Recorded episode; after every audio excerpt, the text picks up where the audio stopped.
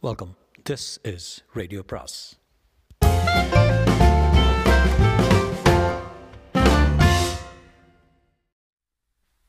சுஜாதாவின் மோதாமல் ஒரு நாளும் இருக்க வேண்டாம். பாகம் மூன்று.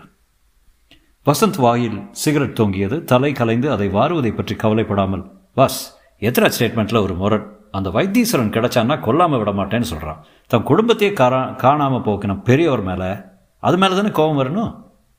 கேசட் நிறைய இடத்துல இடறது வசந்த். தவறு செய்த யாரையோ அடையாளம் காட்ட முடியாமல் தவிக்கிறான் வைத்தி. அதுக்காக திசை திருப்பி தன்னையே ஒரு குற்றவாளியாக காட்டுறான். ஏன் ஏன் அப்படி செய்யணும்? தைரியமாக ஆளை அடையாளம் காட்ட வேண்டியது தானே எதிரி பலவானா இருந்தா?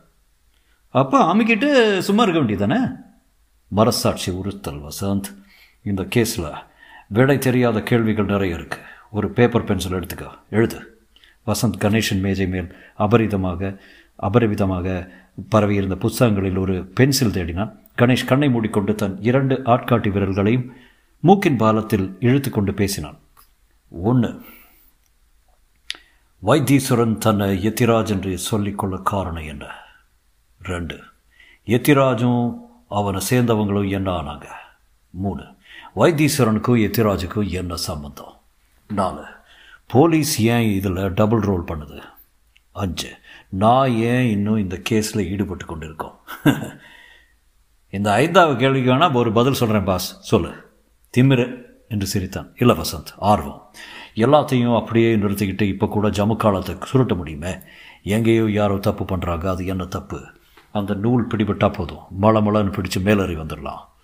பாஸ் எத்ராஜ் குடும்பம் பெங்களூரில் ஒரு குடு கல்யாணத்துக்கு போயிருக்கேன் மொத்த பேரும் கிளம்பியிருக்காங்க. ஆனால் விழாவில் கலந்து கொள்ளவே இல்லை. வழியில் எங்கே போனாங்கன்னு யாருக்குமே தெரியல. எந்த பஸ்ஸில் போனாங்களா? போலீஸ் ஒரு பஸ்ஸை சொல்லுது. ஆனால் எனக்கென்னவோ அந்த பஸ்ஸில் ட்ராவல் பண்ண பல பேர்கிட்ட விசாரிச்சதில் இந்த குடும்பம் அதில் பிரயாணமே செய்யவில்லைன்னு சொல்கிறாங்க போலீஸ் ஏன் போய் சொல்லணும்? வைத்தீஸ்வரம் எந்த பஸ்ஸில் ட்ராவல் பண்ணால் தெரியுமா? அதுவும் தெரில ஒரே குழப்பாச்சு. ஓதுண்டா சாமி. அழுத்து கொண்டான் இல்லை வட்டம் சுருங்கிக்கிட்டே வருது. பஸ் விஷயத்தில் என்னவோ குழப்பம் நடந்திருக்கு. இப்போ பிடிபட் பிடிபட்டுருச்சா? போலீஸ் வைத்தீஸ்வரன் எல்லாருமே மறைக்கிற ஏதோ ஒன்று பிரயாணத்தின் போது நடந்திருக்கு. அதை சொல்லத்தான் வைத்தீஸ்வரன் பயப்படுறான். அதை கண்டுபிடிச்சிருவோம்னு பயத்தில் எதிரிகள் வந்து தாக்கிட்டு போனாங்க. மேபி அப்போது வைத்தீஸ்வரனும் எத்திராஜ் கூட பிரயாணத்தின் போது நான் சந்தித்து பேசியிருக்கணும். பக்கத்து சீட்டு பிரயாணிக்கிட்ட பேசுவது சகஜம் தானே? அந்த வகையில் எத்திராஜ் மட்டும் இல்லாமல் அவன் குடும்பத்தில் வைத்தி கூட பழகியிருக்கு சர்வ தகவல்களுக்கும் விசாரித்து வச்சுக்கிட்டு வைத்தி இங்கே வந்து தன்னை எத்திராஜ்னு சொல்லிக்கிட்டான்.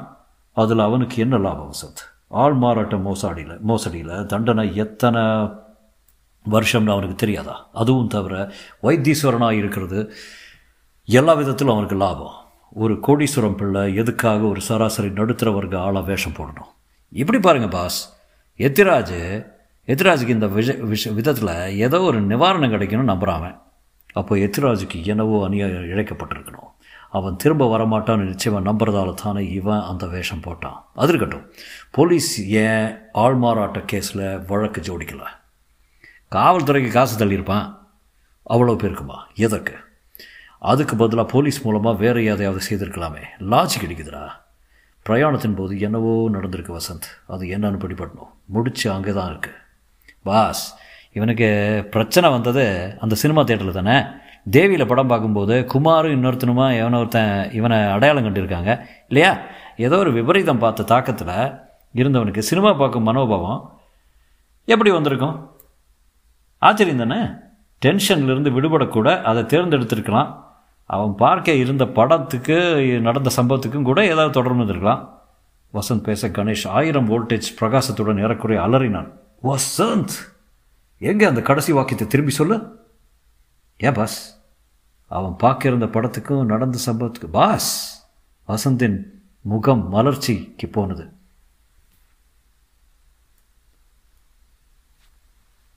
வைத்தி போன தியேட்டர் தேவி அதில் ஓடும் படம் ஸ்பீடு ஆங்கில படம்.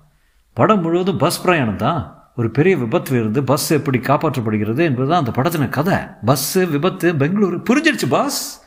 சந்தோஷ கூத்தாடினான். வைத்தீஸ்வரன் தனிமையில் மடக்க கண்களில் ஜலத்திரையுடன் ஒப்புதல் வாக்குமூலம் தந்தான். நான் பணக்கார வீட்டு பிள்ளையாக இருந்தாலும் அவர்களை வெறுக்கிறவன். ஏழைங்க கிட்ட தான் ஐக்கியம் பாசம் எல்லாம் பார்க்க முடியும்னு தீவிரமாக நம்பினவன். ஒரு நண்பன் கல்யாணத்திற்காக பெங்களூருக்கு பஸ் ஏறினப்போ நான் எத்திராஜோட நட்பு கிடச்சிது. பஸ் ஸ்நேகம்தான் ஆனாலும் கொஞ்ச நேரத்தில் ஆழமாக வேரோடுன நட்பு அது. பெற்றோர் மனைவி குழந்தைகள்னு ஒரு பெரிய பட்டாளமே அவர் கூட இருந்தது. கண்ணுக்கு நிறைவாக இருந்துச்சு.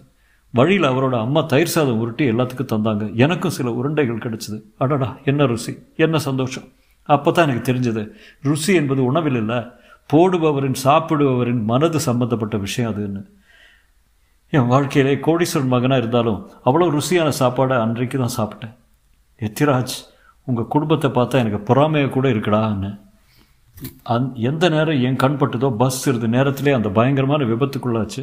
எதிரே ஃபாஸ்பரஸ் வெடிமருந்தை ஏற்றி வைத்த லாரி மீது ஓதி மோதி விவரிக்க முடியாத பயங்கர சத்தத்தோட பஸ் எல்லாம் வெடிச்சுது. என் கண்ணெதிரே எத்திராச்சு குடும்பமே எரிஞ்சு சாம்பலாச்சு. குழந்தைகளுக்கு எனக்கு சோறு போட்ட அந்த தாயும் வலியில் கதற கதறல் இருக்க ஜன்மத்துக்கும் போதும். பஸ்ஸில் சுமார் எண்பது பயணிகள் இருந்தாங்க.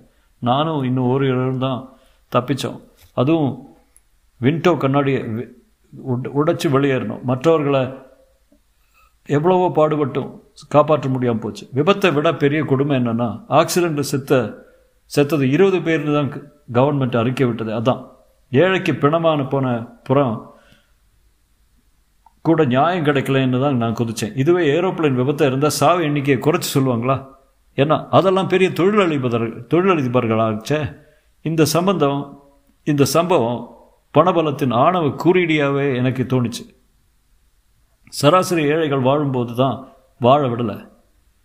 அவங்க சாவக்கூடவா அலைமளிக்கணும் அலைமலிக்கணும் அவமளிக்கணும் கோபமான. ஆனால் உண்மை சாவை நான் வெளியுலகுக்கு தெரிவிக்கிறது எப்படி? அதுக்காக குழப்பமாகத்தான் இந்த நாடகம். நீங்கள் சம்பந்தப்பட்டதால இப்போது வெளியுலகுக்கு பூரா உண்மை தெரிஞ்சிடுச்சு நன்றி கணேஷ். நன்றி வசந்த். கசந்த் நான் நான் வரேன். கணேஷும் வசந்தும் ஒருவரை ஒருவர் பார்த்து கொண்டனர். முற்றும்.